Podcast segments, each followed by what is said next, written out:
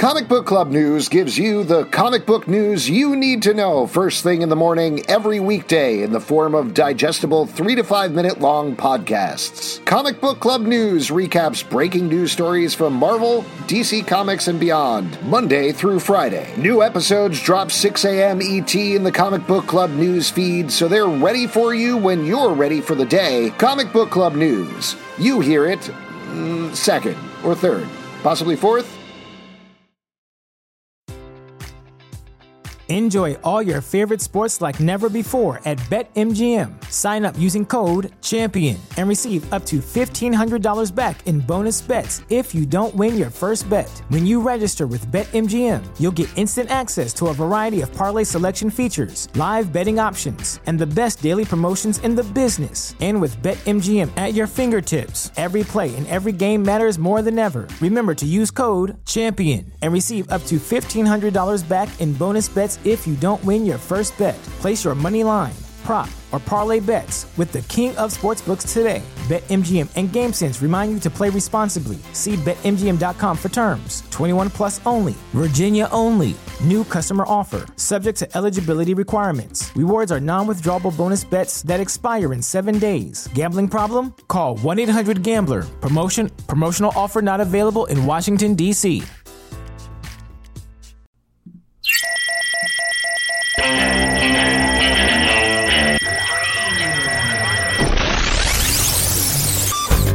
What is up, everybody? Welcome to Comic Book Club. I'm Alex, I'm Pete. and we are coming to you live from a couple of places on the internet. We are live over on Crowdcast, live on YouTube. Maybe you're catching the podcast later, wherever you get your podcasts. And wherever it is, it's all good.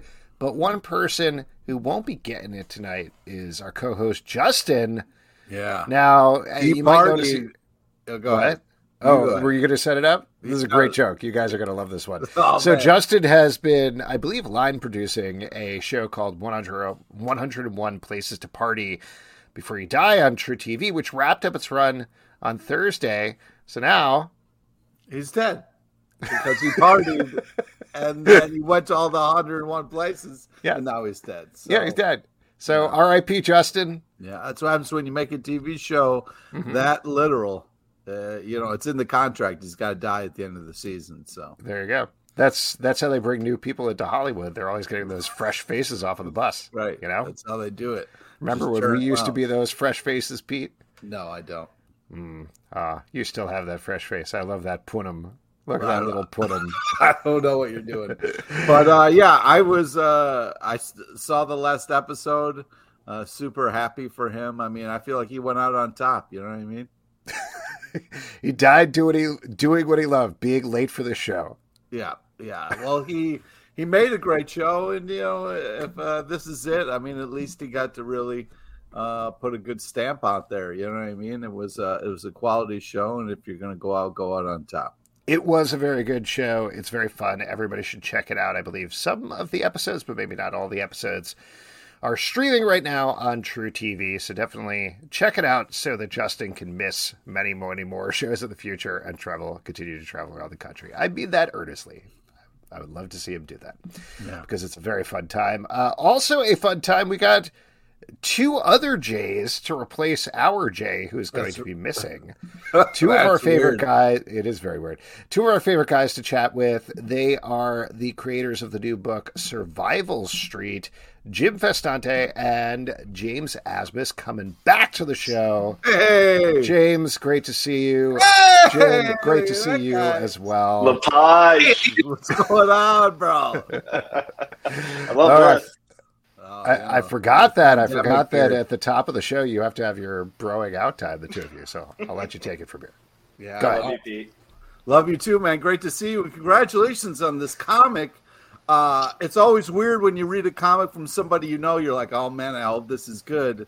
But you guys destroyed this. This was really well done. So creative, so much fun. Congratulations. Thanks, dude. Yeah, man. Thank you. It it was uh um uh we we poured a lot uh, into it and uh, but really didn't know how it was gonna land because it is a weird brew. So every time any individual person tells me they like it, it's a huge relief. I mean, to set up the concept of the book, at least the way that it's set up in the first issue, because I definitely went through a like, oh, okay, I see what the book is about. Oh, that's not what the book is about. Where it's a little bit about like a Sesame Street style show. They get canceled, and then years later, corporations have taken over the United States, and they are in this post apocalyptic wasteland fighting back against the corporations while still being puppets. Without spoiling too much, since it comes out this week, the second issue delves a little more into the mythology of these puppets and how it works. But take us back a little bit here in terms of how this concept got set up and potentially how it like blew up exponentially. yeah. Um, I, so so Jim and I have worked together since uh, doing comedy. Oh damn! What 10, 10 something years ago? Around yeah, there, like ten or eleven years, maybe twelve. Yeah. Um, I prefer not to acknowledge the passing of time, so hopefully it won't like speed it. It's been a month or two. It's been a month or two, something like that. Uh, but uh, so so we're all we've always been working on something together since then, and um, uh, kind of early pandemic, we were wrapping our previous book, which was um, Field Tripping, which is like an all ages sci-fi dark comedy um, uh, for Comixology, RIP, and, uh, and um, Oh, so you're Uh, not going to be writing a book for them? I see what's going on. Okay, good. um, yeah, you'd think after this one, all about how corporations are destroying the fabric of society, Amazon would be really throwing money around. all the years. Yeah, exactly. I mean, to be fair, and not to keep interrupting you, but Jim Be- uh, Jeff Bezos does, probably doesn't have like a lot of sight there, given that he just did a Lord of the Rings show that's all about anti-industrialism and not taking over the world. But whatever. Well, to be fair, I mean, the showrunners did say, or no, I think it was actually a quote from Jeff uh, himself where he was like, "Oh, I'm glad the showrunners did, didn't take my notes." And you're like, "A, why are you weighing in with notes?" Jesus God, what were the, what could those notes have been? But yeah, it's probably that. It's like, oh yeah, change all, make it pro corporation, pro. What, what if there's a what if there's an elf named Bezos and he's very strong and he saves every, I'm just throwing some stuff out there. He guys. doesn't need hair. He's he's too sexy for hair. His power is it's- next delivery. I think he was probably more like, "Oh, I like all these little areas of the map here, but how do they get packages back and forth, right, guys? Shouldn't we? Shouldn't we? Dev- a couple episodes to that, right? This That was a very weird thing. in bottles. Yes. that was a weird thing in the second episode where they started talking about uh, discounted shipping. But anyway, uh, James, we have interrupted you too many right. times. So the Go ahead. uh, so so when Jim and I were uh, uh, we always get more excited about ideas that are genuinely about something, uh, you know, a particular emotional uh, or you know anxiety uh, uh, core that we feel, and there were so many things of the modern day, um, you know, especially um, kind of at that like dawn of pandemic era that were stressing us out socially, politically, all this stuff.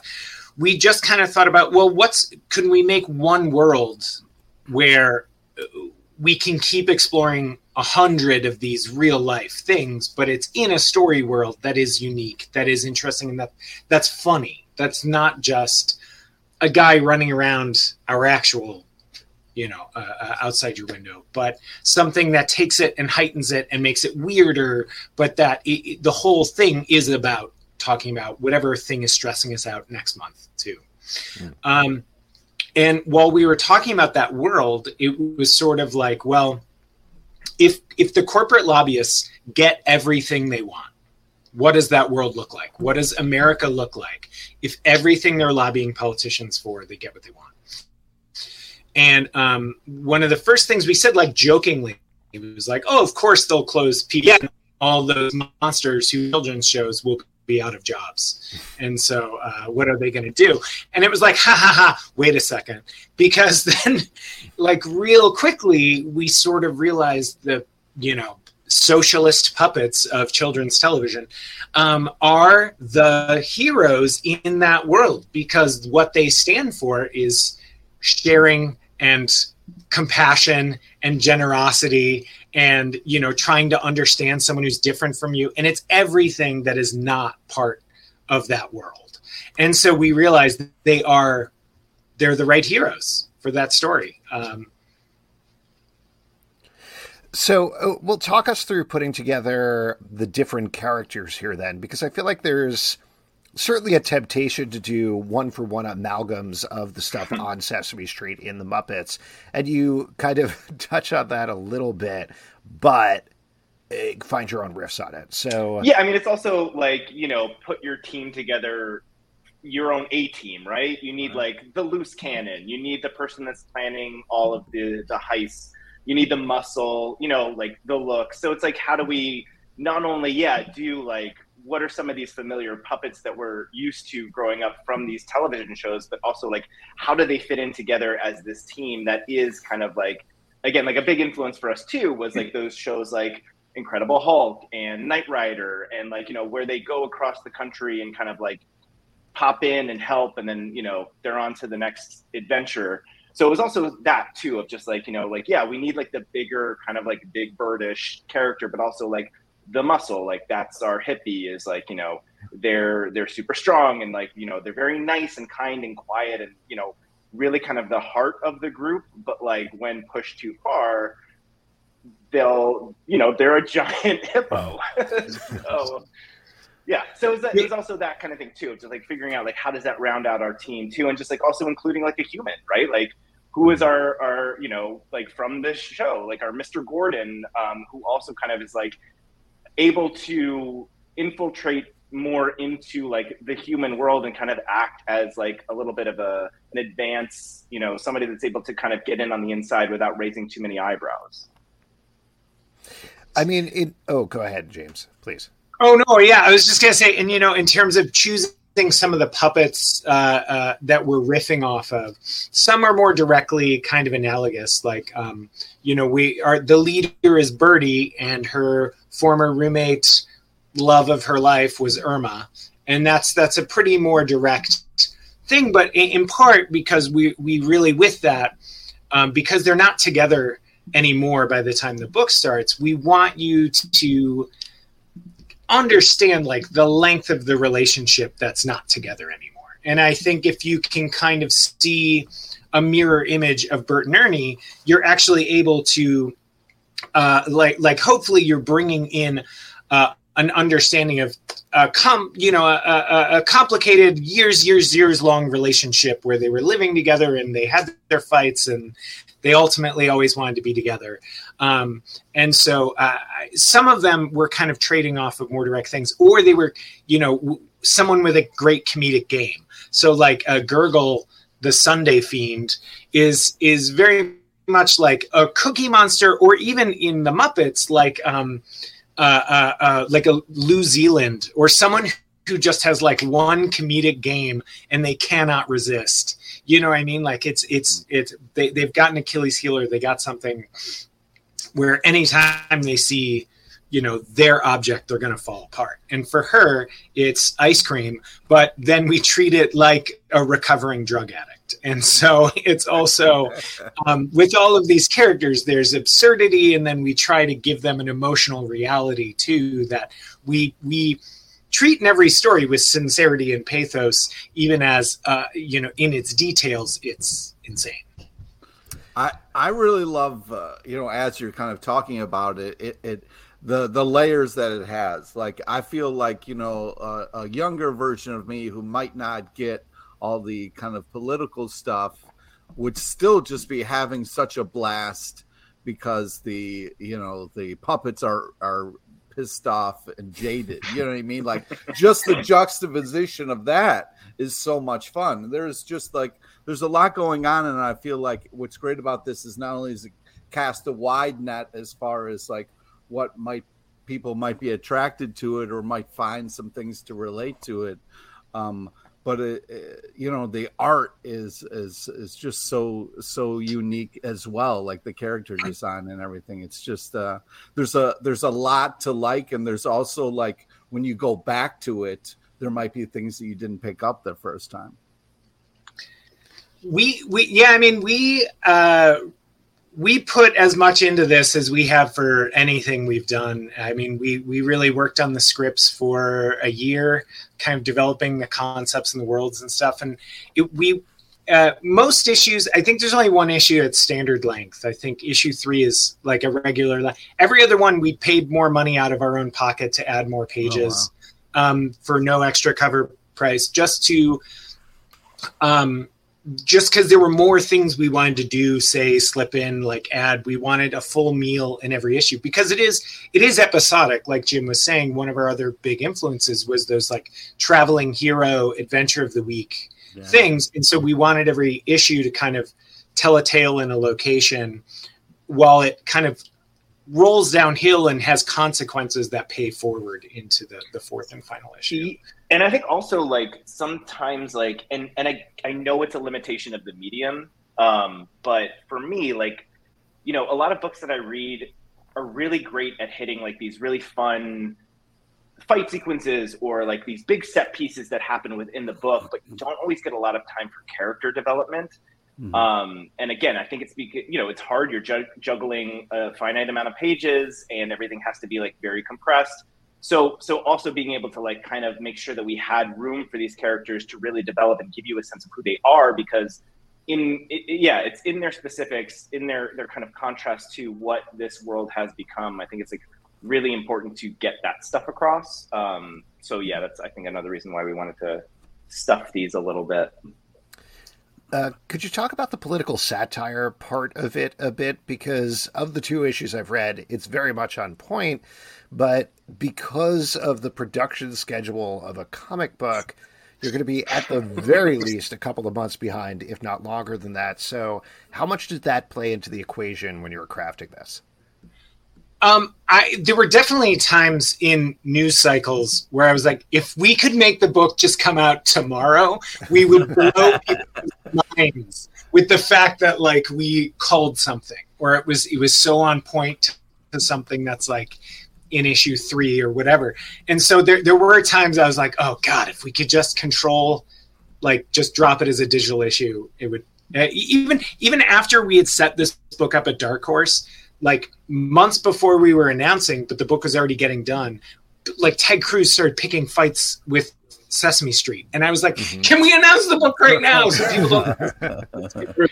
I mean, even um, even after the fact of it like coming out and having like you know Sesame Street pulled 200 episodes from. Mm-hmm. First of all, to oh. be on HBO Max and gatekeep a show like Sesame Street is like, really? Like yeah. again, you're just like our satire that yeah we were just trying to make it as ridiculous as possible but all of these things just kept happening where it's just like oh god can we please get a break already like we don't want to we don't want to be right. a lot of reality in the last year is like caught up to the book in a way that bums me out. Like the satire's less arched than we had hoped it would be when reality rises to meet it. But you know, for a lot of the for a lot of the issue plots and and and I would say every issue usually has like at least two different things that we're kind of talking about. Um, two or three. Um, most of them are less um, like a new talking point du jour, and they're more like issues that we really think are not being handled and are are if anything only getting worse. So, you know, I think um, you know, ha- certainly in, in the first issue, we deal with like children who were um, effectively separated from their parents at the border uh, is one of the elements, and that's you know that's that's more of an acutely recent issue um, but it's one that has like not really been given a solution in in several years.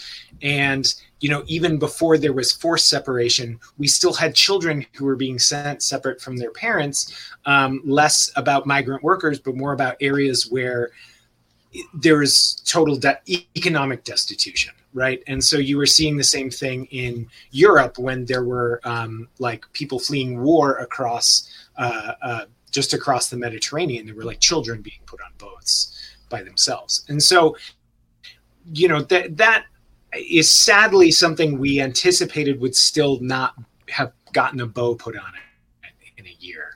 Um, issue three is about you know wildfires, like growing growing wildfires and uh, the Southwest running out of water and having more territorial and business disputes over water rights. And like, it, it, I had such anxiety about that. That was no joke. A big part of why I left California, and it's mm-hmm. getting worse. And like, you can if like if you haven't read anything about the Colorado River and you want to stress yourself out tonight when the show's done, go Google that. But like, mm-hmm. I just you know we felt pretty confident.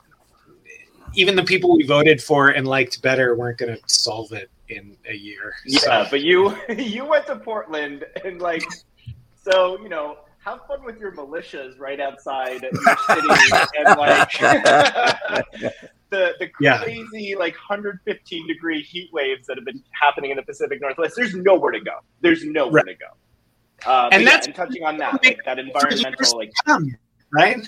Yeah, they can yeah, they can travel all. Just, yeah, and like gun rights, and like you know, yeah, and like James said, is like trying to touch on these different things and like you know roll them in, in into uh, yeah uh, all all the all the things that are depressing. uh, could you talk um, a little bit about it? I'm going to mispronounce the name, but Abylay Kussainov on art because you need such a specific type of art for a book like this to work. And like mm-hmm. Pete said, it does totally work. But how did that process? How did you come around to Abylay? Yeah, um, man. I, I, I just want to say, like, quickly, just as somebody who's, you know, I've been an art director for, you know, couple decades now and work with illustrators a lot on you know different kind of projects for like journalism and marketing and stuff like that. And so there's just like this quality of artists that can be so rare but when you find them you're just like you're mine and you're going nowhere. And he's like one of them because he's just like he is so clever. He is so fast. He i mean he sent us the initial sketches and they were perfect. I mean, it was just like he just refined it a little bit, but like, you know, I'm putting together the trade right now and I'm including a lot of his initial sketches. And it's like, man, it was all there from like day one. Like, this guy is, he's just phenomenally talented and just like a pleasure to work with.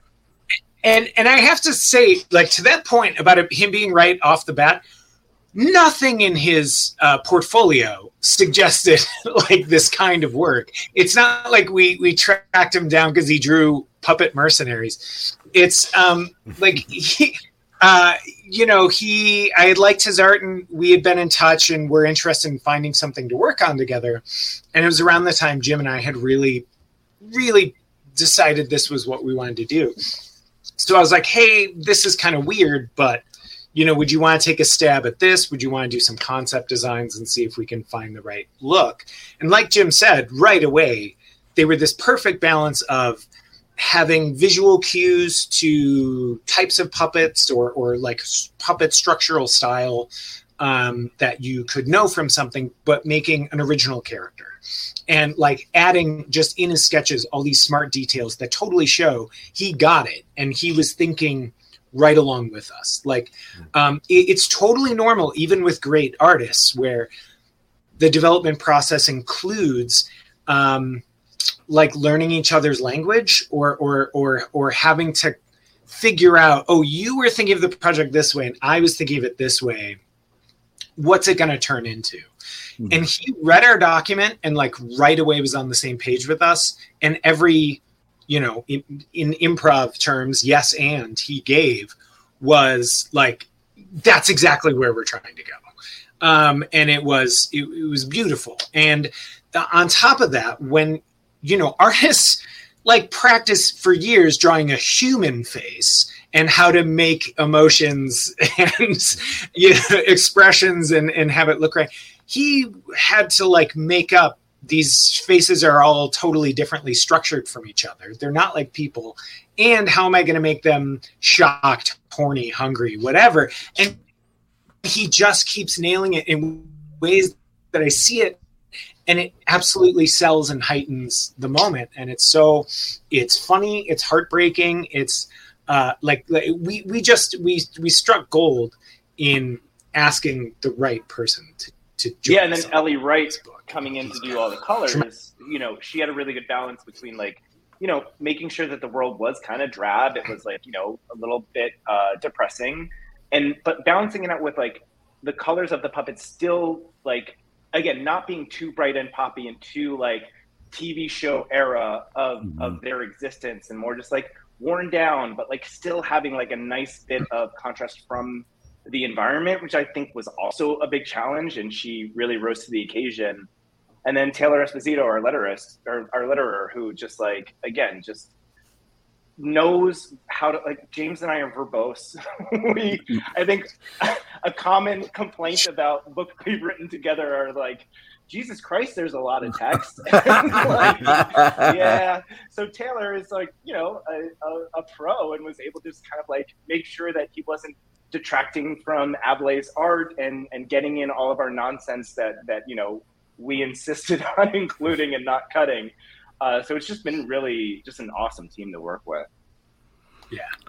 Well, yeah, I mean, I completely agree. It, just the, the, nailing of the tone of like, because what what you're trying to do is so much, you know, so it's a lot to hand to an artist and be like, make this look real. You know, it's like you got to be effing kidding me. It's a post-apocalyptic world, and there's these, you know, puppets running around. Like, so uh, it's really impressive what has been achieved with this comic. Not only uh, uh, the character designs are so much fun, uh, uh, but also, yeah, I mean, the, the they can't feel like you know just a part of the background. They got to pop enough, and uh, I, I was just really just so happy and so, and so, impressed. I mean, we're talking about how you know depressing it is and how fucked up it is, but it's a, it's a joy to read. You know, like it is really fun to kind of uh, visit this world that hopefully isn't our exact future, but uh, man, it is just uh, it's you know I don't want anybody listening to think this sounds like a fucking depressing book, and I don't want to buy it. It's really very creative and a lot of fun. But I mean, and and thank you. But I think like a thing that James and I struggle with is like how do you keep up any sense of optimism you know, especially we're parents and like, you know, have children that we're raising in this world. And it's just like, you have to have a sense of like, yeah, this is fucked up, but like, there's got to be a way that we can do things differently. There's got to be a way to make things better. And I think, like, for me at least, like in writing this book, it's just like, what we're missing, I think what what capitalism, late stage capitalism has really taken away from us is community and so it's just like you have this like tight group of of uh, you know these mercenary terrorists, but also just like trying to like go out and into the world and like share that. And again, it's like it just kind of goes back to what we appreciate about these characters in the first place, about all of the important lessons that they taught us about those things of of community and sharing and and you know being a better person for for someone else's sake and and not being selfish and and hoping that those ideals are enough to kind of combat against this weird narcissistic selfish world that we have you know found ourselves in. This is just a logistical question, and maybe this gets into spoilers, but given you have these puppet beings running around the world and humans, are there also puppets, like regular puppets that you can stick your hand up, or do those not exist? Yeah, that's like a mystical stuff. Defensive, Alex. That's, oh, I'm that's, so that's puppet face. I'm sorry.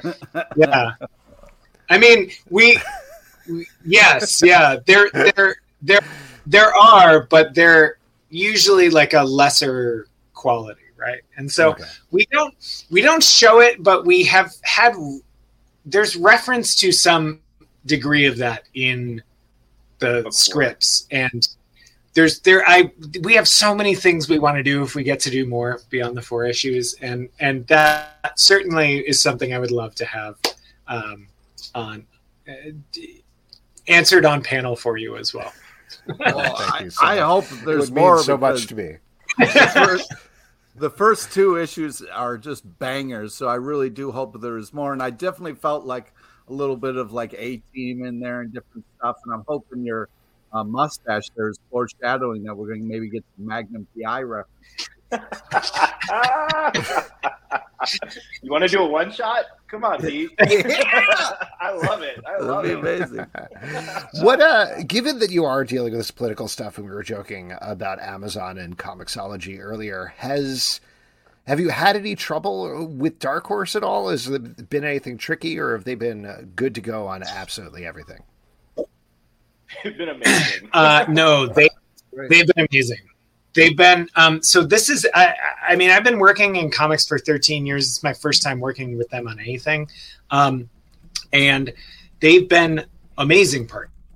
They uh, when we were pitching this book, I sent it a few places, and you know I I become uh, I gotten to know um, our editor Daniel uh, Chabon a, l- a little bit uh, here in Portland, and so. Um, he works on great stuff and it said he would want to read pitches from me. And just almost everything he has his hands on there i think is great work. So i was like well if anything he could make it better. You know what i mean? Like he's he's got good taste um and so i sent out the pitches and before anyone else could say hey we're you know we'll give this a read he was like i love it. I'm going to talk to dark horse about getting you an offer tomorrow. And i was like holy cow. And like like gave us a you know was like really set us up in a, a good way there that championed the book and and us as creators. And um they never asked us to like change our message or anything. If anything the you know a few things he weighed in on like encouraged us to like go a little harder on something. And um uh uh, yeah, they've been their marketing team has really jumped in anytime we've had an idea or a question, and they've they've really beat the drum for the book in a way that um, you know I I've had other places not uh, like like they've out supported uh, other places when it was really their property and their name on the line at other publishers and this is this is ours this is still truly creator owned and they've you know really busted their butts to, to market the book and help get the word out for us. That's so great. That's uh, awesome we're to hear. really happy. That's great. Uh, like like you said, there's four issues. The second issue is out tomorrow, and then it is going to be collected into a trade. Is, do you know when that about that's coming out yet? March, I think. Yeah. So so the issues are the issues are uh, pretty sure locked and loaded to hit. You know, August, September, October, November. Um, they're finishing four right now, so that should be fine for them. Um, but the trade is not coming out till March. Uh, but also, the world might have become the story by the way some things go. So, like maybe read it in issues while it's still a funny exaggeration and not horribly accurate. Well, uh, hopefully it does come true, so I can you know stick my hand up one of those puppets and just Oh say, my I'm just God, throwing it out there. What? That's. What, Pete? What? Why do Top you Gun keep- Maverick now in theaters. Check it out. I know what I'm talking about. Who are you, man? Uh, just I'm pulling at threads and seeing what comes loose. Uh, My God. James, Jim, always good seeing you. The book is so good. Congratulations! on it, congratulations. and uh, So much fun. To whatever Thank you. next. Great seeing you. Excellent. you too. A pleasure. Enjoy all your favorite sports like never before at BetMGM. Sign up using code CHAMPION and receive up to $1,500 back in bonus bets if you don't win your first bet. When you register with BetMGM, you'll get instant access to a variety of parlay selection features, live betting options, and the best daily promotions in the business. And with BetMGM at your fingertips, every play and every game matters more than ever. Remember to use code CHAMPION and receive up to $1,500 back in bonus bets if you don't win your first bet. Place your money line, prop, or parlay bets with the king of sportsbooks today. BetMGM and GameSense remind you to play responsibly. See BetMGM.com for terms. 21 plus only. Virginia only. New customer offer. Subject to eligibility requirements. Rewards are non withdrawable bonus bets that expire in seven days. Gambling problem? Call 1 800 Gambler. Promotion, promotional offer not available in Washington, D.C. All uh, right, there we go. Once again, the book is called Survival Street. As we mentioned, the second issue is out tomorrow as we're taping it, and it's very, very fun. And, Oh, yeah. folks, we're going to move to our next section, which is my favorite section because you all make it up, folks. It is your audience questions. And for audience questions, all you got to do is ask a question either in the comments here on Crowdcast or in the comments over on YouTube. Either way, you know what to do. It's all Yeah. good. But before we get into that, let's talk about what we're drinking tonight. Now, what you as drinking? what you drinking, what you drinking. Now you've ruined the food and drink slack with your pumpkin bullshit. So I can't even imagine what you're, you're drinking tonight. oh well, actually, uh, Stray Bullet, Brett Macris, Stray bullies. our CBC chef, has once again gone back to curating from the Gotham cocktail book and curated a drink. I am actually blanking on the name. I think it's like wingtips or something like that. Ooh, No, tailfin. Tailfin. That's what it is. great shoes. Uh, and it's mint, rye, rye whiskey, Campari, two types of vermouth, Benedictine, and Amarena cherries. Uh, and that was one of the first things we did for the cookbook. It is real good. Unfortunately, I got home at the last second today before the show, so I wasn't able to pick up rye. So instead, Pete, you'll be very happy to know I'm drinking a coffee pumpkin nitro cold brew beer from Southern Tier. Very good. It- like you know how you're always having a, uh pumpkin pie and a cup of coffee. No, know no, I don't know that. Imagine that, but carbonated. Ooh, that's you're not selling me on anything. Mm-hmm. It's actually very good. Pete, what are you drinking tonight? What did you steal from your brother's fa- fridge? I got uh still got some of these uh high noons because it's noon somewhere. You might as well start drinking. It's a little vodka. Who do you soda. work for? Forget about me, Pete. Vodka You're a and soda, corporate for stuff you found in a fridge behind you. Jesus. At least this was sent to me by the company. Ah. My God. Hey, you're not better than me. All right. Uh, definitely true. All right. Let's get to some questions here. This one is from Kevin. What are some of the best, worst, weirdest pieces of merch you've seen, purchased, or received? Uh, well, I don't know about uh, worse, but uh, the best for me uh, was th- that foam chainsaw for uh, uh, the television show with. Um, oh my God, you got one! I was so jealous at a convention where it was like. Uh, was it foam- Ash versus the Evil Dead or something? yeah, like yeah, exactly. And they had a foam chainsaw. You know, because it's like a, you know, Mhm. you can only put up so many posters and have so many pins. So it was like a fun instead of a foam finger, you got a foam chainsaw. You know, you can joke about cutting your friends in half and not actually do it. You know what I mean? Um, the best one. Wait, I'm gonna hold on. Hold on one second. So, this was, I think, for like the second season of Better Call Saul. I don't know how many of these they sent out, but AMC sent me my favorite mug of all time, which I know you haven't watched it, but in the show, uh, Saul Goodman, Jimmy McGill, has this yellow travel mug that says world's second best lawyer. And they sent out mugs that say world's second best reporter uh, Oh, to wow. reporters. And I was like, this is the best thing ever. And also, it's a good travel mug. So there you go. Love that. Oh, listen, that nice. It is very nice. Wow. Uh, but what's uh, what about worst or weirdest? We talked about best, but what about worst or weirdest? I feel Worst hesitant or to slam anybody who sent me free stuff. It's always so nice. yeah, yeah. Um, but I did just get from Fox. They're having a press day tomorrow. They sent out blueberry scone popcorn. We've we've gone too far. It's just all Yeah, we passed the Rubicon. I'll tell you what, I tasted it and it, I was like, yeah, this is popcorn that tastes like a blueberry scone. But How is that I, even I don't know. possible? I don't know why you do that in the first place. I guess. when you're you know you're eating popcorn you think you know i'd rather be eating a blueberry scone Two very similar experiences. yeah, yeah exactly you eat them at the same time of day normally so like why would Absolutely.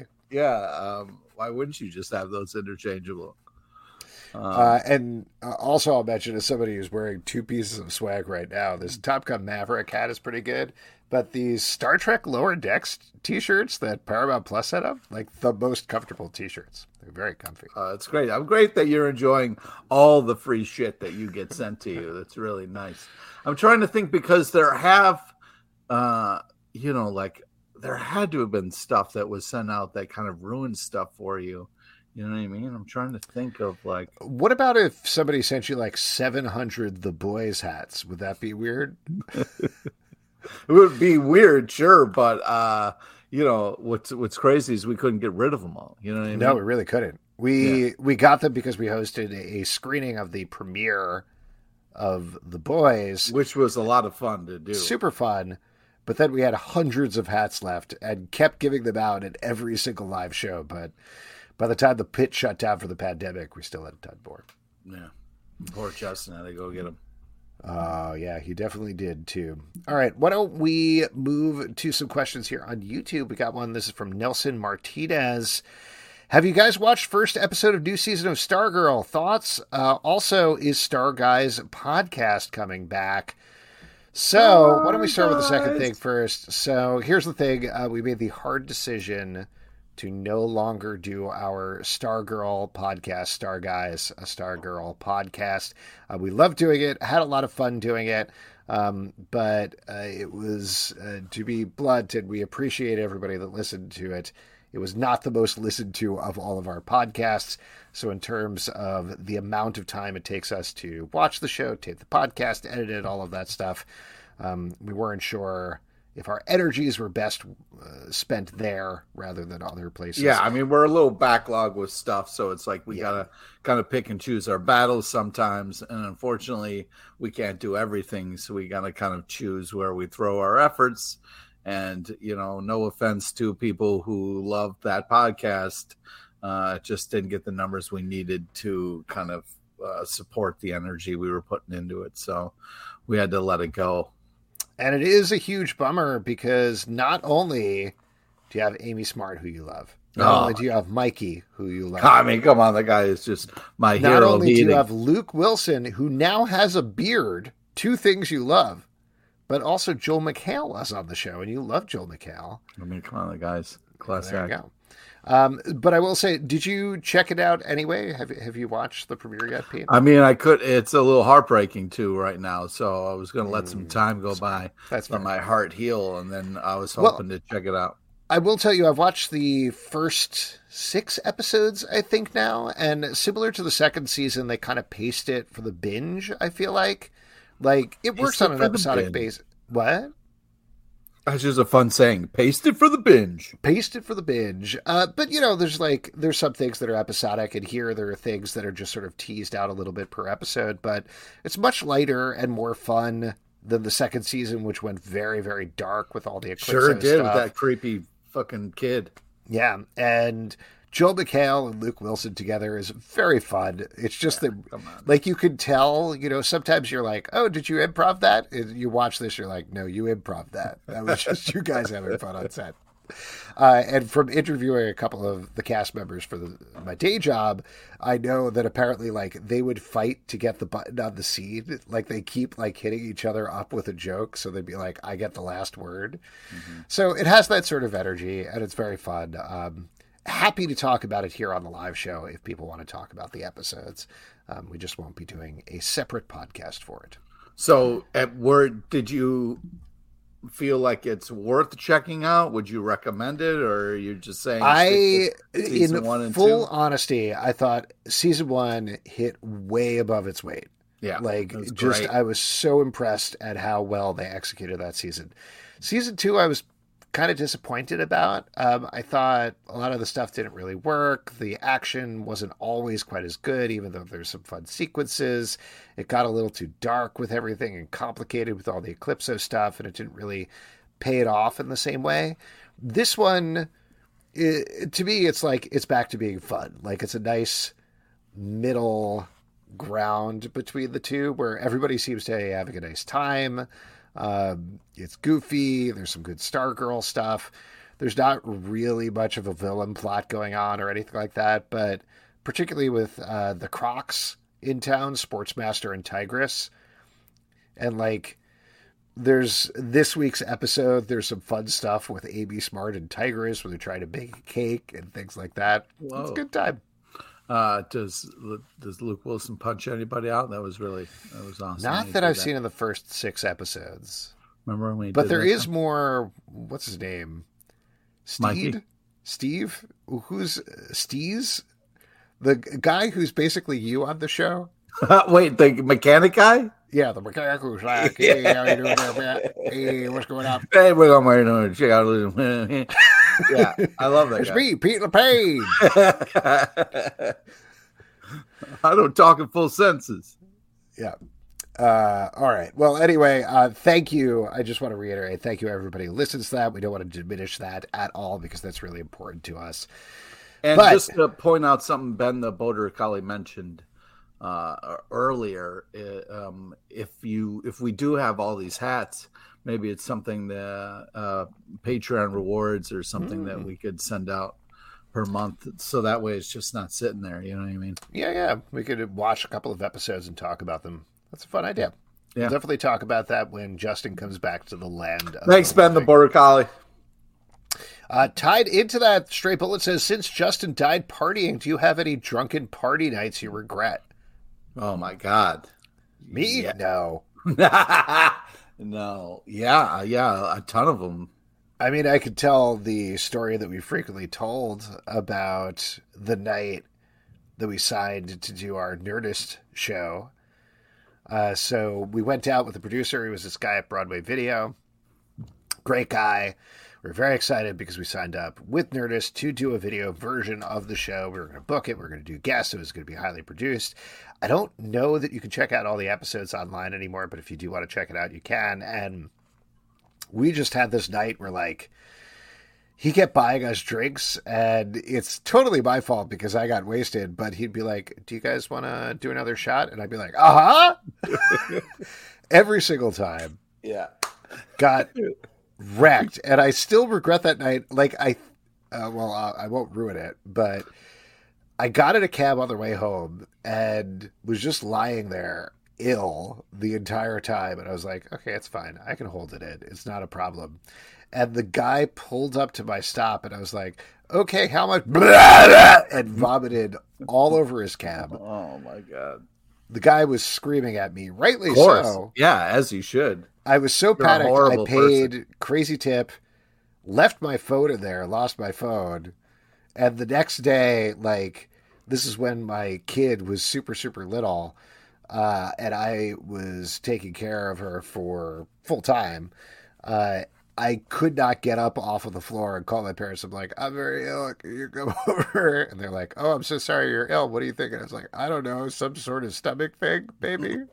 Maybe I got a little Maybe- carried maybe- away last night. Maybe and, something uh, like that. thought I was invincible for some reason and Yeah. didn't use any of my No, smarts. it's very to- bad. I still feel bad about that every time I get in a cab. you have an immediate flash. I really do because I felt so terrible because that poor guy that he had to clean the whole thing. That sucks. Uh, Yeah, what about I- you, Pete? I would say, as far as regrets, it's always the the day after where you're, you know, you're kind of worshiping the porcelain god a little bit and uh, kind of really having a hard time. Those are the tough, reg- uh, the gr- regrets. Um, I think the maybe the I don't know if quote unquote worst is, uh, but I remember I was. Uh, this was way back before cell phones, if you can imagine. Uh, I, when I had a watch alarm on my phone, and uh, you know, I usually when you wake up in Ithaca, you see a view of uh, Cornell. You know, you Mhm. see uh, on top of the hill. Uh, but my watch alarm was uh, going off, and I woke up and I look to my right, and I see the yellow line that indicates the middle of the road that I Oh, passed out in a road and then looked up and saw a view of Ithaca and I woke up on the wrong hill and had to like meet my friend all the way back in Ithaca in 10 minutes because I gave myself a 10 minute window to wake up, splash my, you know, with some water in my face and then meet my friend. So and you Uh, were in the middle of the road? yeah, it was luckily it was like Cornell campus, so it wasn't like a busy street, but still, you know, it was uh waking up in the middle of the road is not a good way to wake up. You have some regrets after that. Here, here's the thing. Waking up in the middle of the road is better than not waking up. that's, that's yeah, yeah, exactly. I'm surprised it wasn't waking up by a car horn or yeah, being run Uh, over. we got a great question here from Ben the Border Collie. What specific puppet would you like to find your hand inside? Pete, do you want to take that one first? Oh my god, none. Uh, but I guess if I had to be a puppet, I would probably go with animal. or the the dude with the bent nose who plays the saxophone. Uh oh yeah, on in the Mayhem, Electric Mayhem. Yeah. Yeah. Uh, gosh, I'm trying to think. I recently, and I'll recommend this to anybody. I feel like I mentioned this on the show before, but at the Museum of the Moving Image here in New York, they have an amazing Jim Henson exhibit with a mm. bunch of puppets. This is a little bit of a cheat, but I love looking at the Big Bird costume. Just the idea that like there actually was somebody in there was very cool.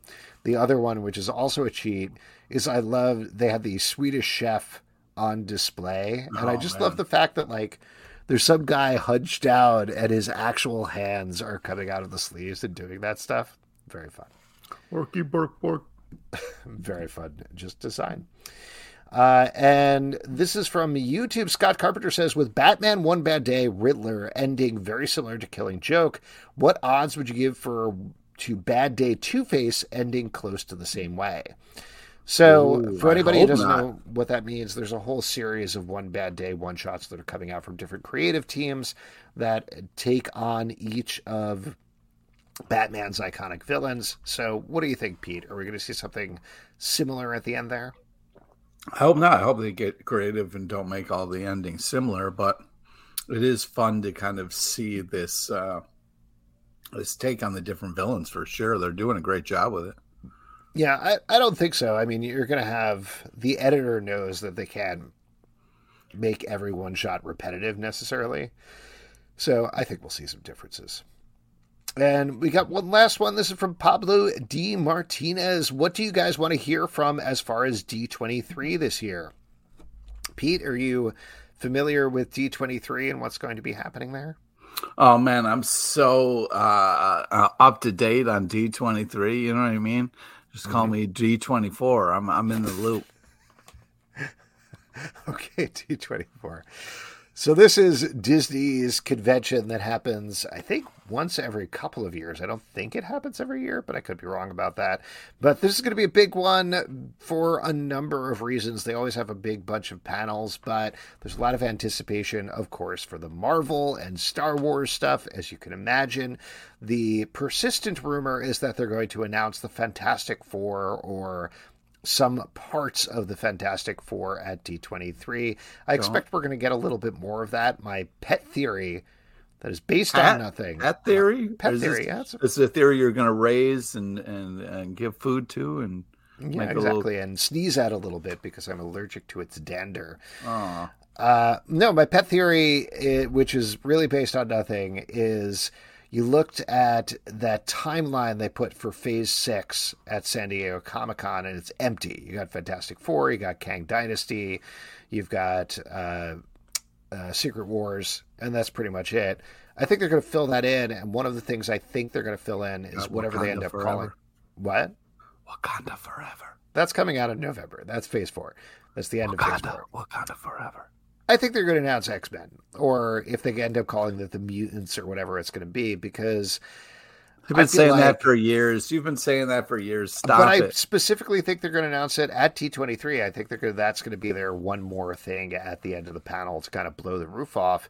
And the reason is, I think you've had, frankly, three, four failed Fantastic Four movies at this point because to be like, and here's Fantastic Four, and I know everybody's hyped for a good version of it.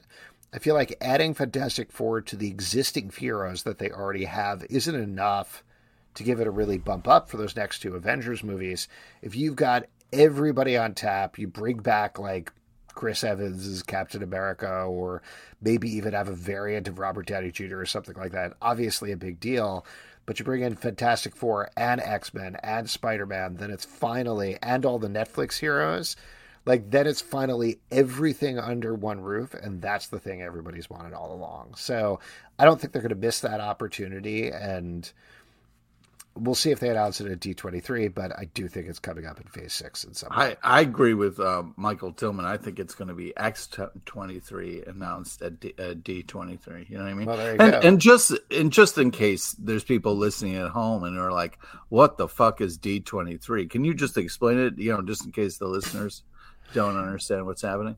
D23 is Disney's exclusive club. It's because it started in 1923, I believe. I could be wrong about that. Oh, okay. There you go. And it's also I thought it was just a bunch of. Uh, it's a dudes. 23 sided die that they roll, and whatever it lands on, that's what they announce at the convention. We do have one last question here. This is from All in the Game over on YouTube. Who would be both Oh, your choice to head up DC Studios with Dan Lin reportedly passing on the role? Now, to give everybody, not you, Pete, since again, I know this is something that you're very up on, but DC Studios. Uh, DC Films is looking for a new head. There was Walter Hamada, who was and is heading it up, at least through Black Adam.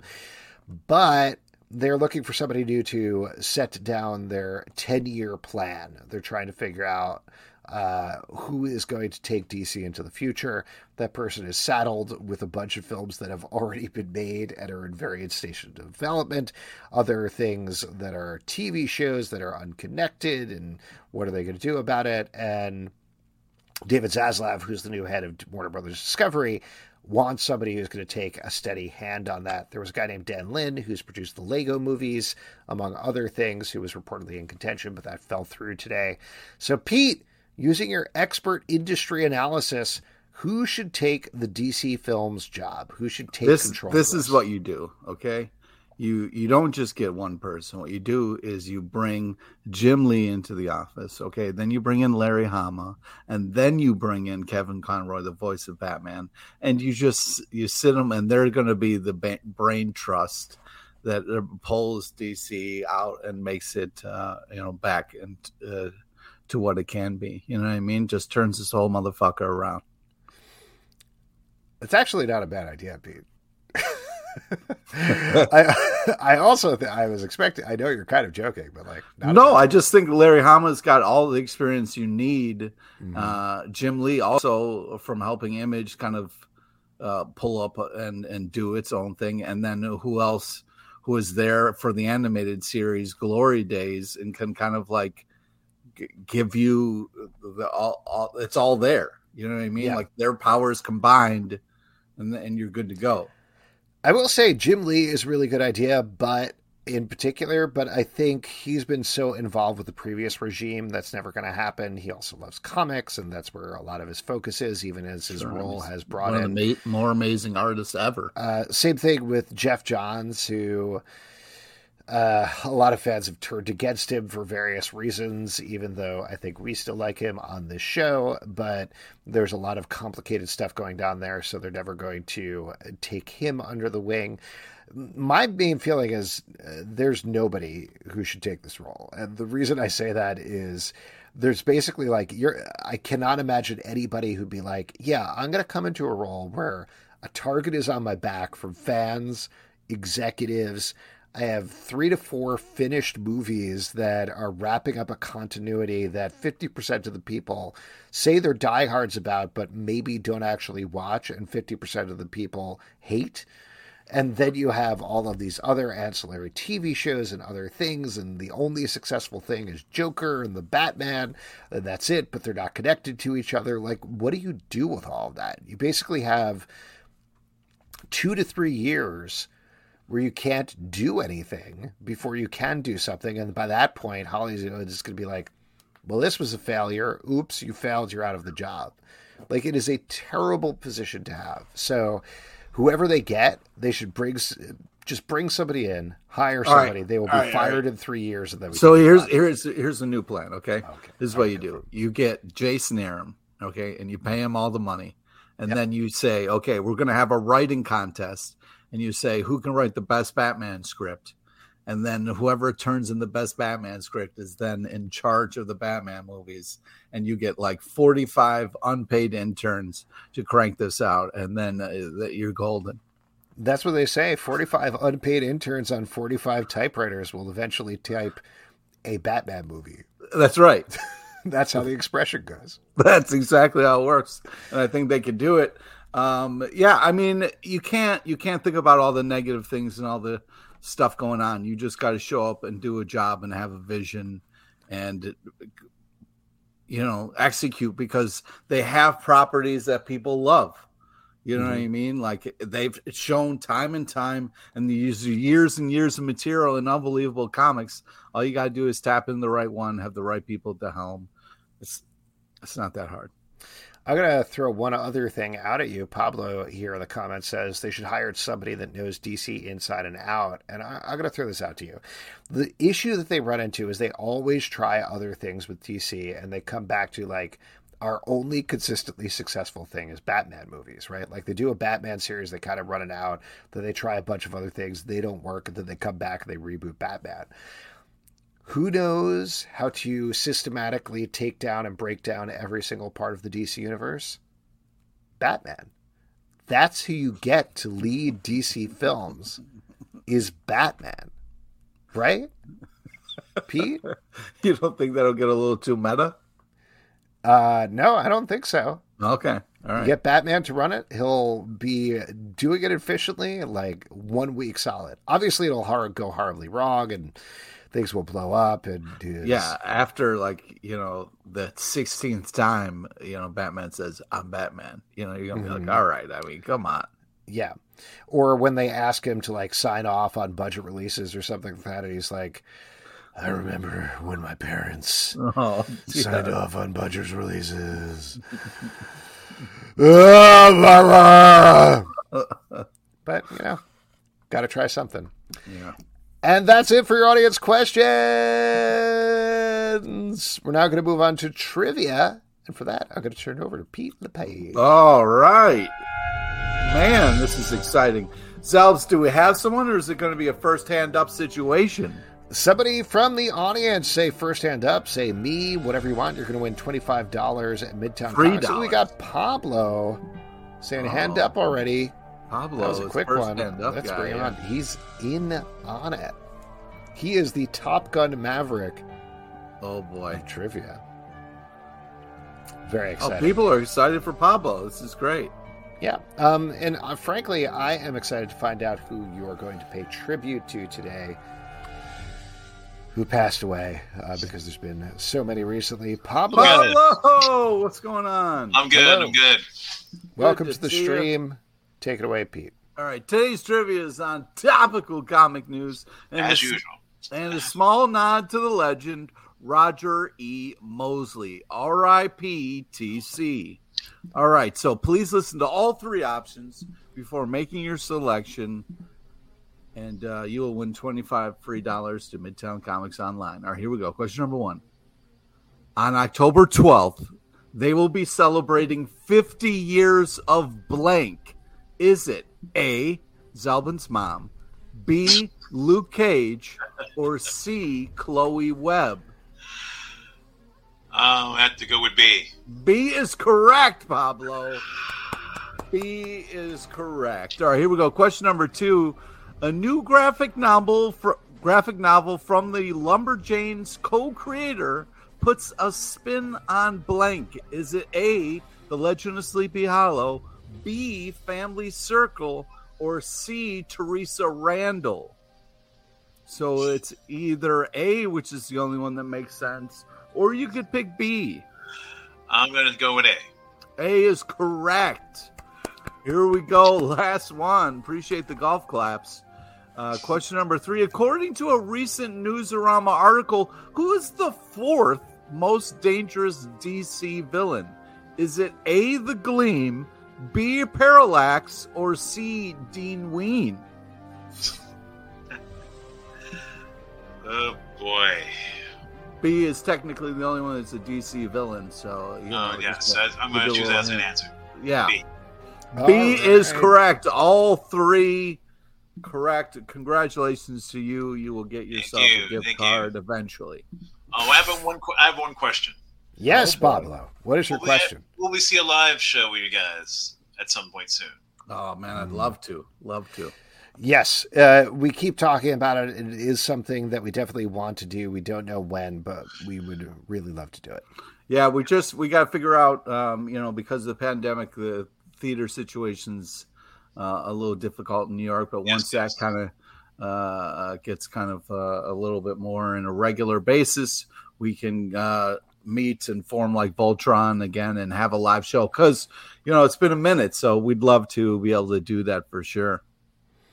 And Pablo, do you have a guess as to the secret movie that Pete was hinting at in his third answers? Oh, I have no clue. Well, I'll give you a hint. It's the 1990 hit movie starring Denzel Washington, Heart Condition. Of course, everyone's Oh, favorite Heart Denzel Condition. movie, Okay. Heart Condition. Wow, great movie. Mhm. All I right, haven't seen Pa- that in years. Yeah. Pablo, thanks for coming on. Always good to see you. Thank you. Thank you, Take guys. care. Yeah. All right, as we Uh, all Pablo. know, comics are cool and they're coming out all the time. Pete, what are you looking Yeah. forward to that's coming out this week? Oh, I'm so glad you asked. Uh, Dark Knights of Steel, Tales of from the Three Kingdoms, number one, which is a mouthful, but totally worth it. Uh, Mind Management Bootleg, number three. Once in Future, of course, number 29. Twig, number five. Okay. Ward, number four. Pete. And, of course, Punisher, number six. Oh my God, you're going nuts. Uh, the A lot of one title, a lot of great comics. The one title I am looking forward to is Captain America: Sentinel of Liberty, number Oh, nice. four from Marvel. Jackson Lanzing and Collin Kelly, as well as Carmen Carnero, have been killing it on this book, and it's definitely rocketed to the top of my stack every time. Very excited to see what happens tomorrow. All of those are going to be in our Stack podcast, which debuts Wednesday at 9 a.m., both in the Comic Book Club feed and its own dedicated Stack feed. And folks, that is it for this week's show. A couple of people we want to thank. We want to thank Jim Festante and James Yeah. Asmus for coming on. Check out Survival Street. You should. You should check it out. It's great. Issue number two is out from Dark Horse tomorrow, so definitely check that out. Next week, we are going to have a Piznact show with you for you. There are so many guests coming on. Matthew Rosenberg Fergie? is coming on the show to talk about his new secret project. We'll find out more about that, but you probably know him from Image Comics, What's the Furthest Place from Here, among other things. Also, Chris Gilberti and Phil Jimenez, the icon, are going to be here to talk about Zest World Comics, and Giles Clark is going to be here to talk about That's too many people. horror oh, too many people. So. It's too many people. And Justin might be back. Maybe. So it's a lot more people. Marvel again. Vision, our Marvel podcast, is rolling out every Thursday with very positive episodes talking about She Hulk. We love it, and we all love it, and it's great. And the Doom Room, our Doom Patrol podcast, also on Thursdays, so check that out, or you can get all of the episodes right now on our Patreon podcast. Speaking of which, patreon.com slash comic book club. To support this podcast and all the podcasts we do, don't forget to subscribe on Apple, Android, Spotify, Stitcher, or the app of your choice at Comic Book Live on Twitter, Comic Book Club Live on Instagram, comicbookclublive.com. For this podcast and many more, until next time, good night. Take care of yourselves out there.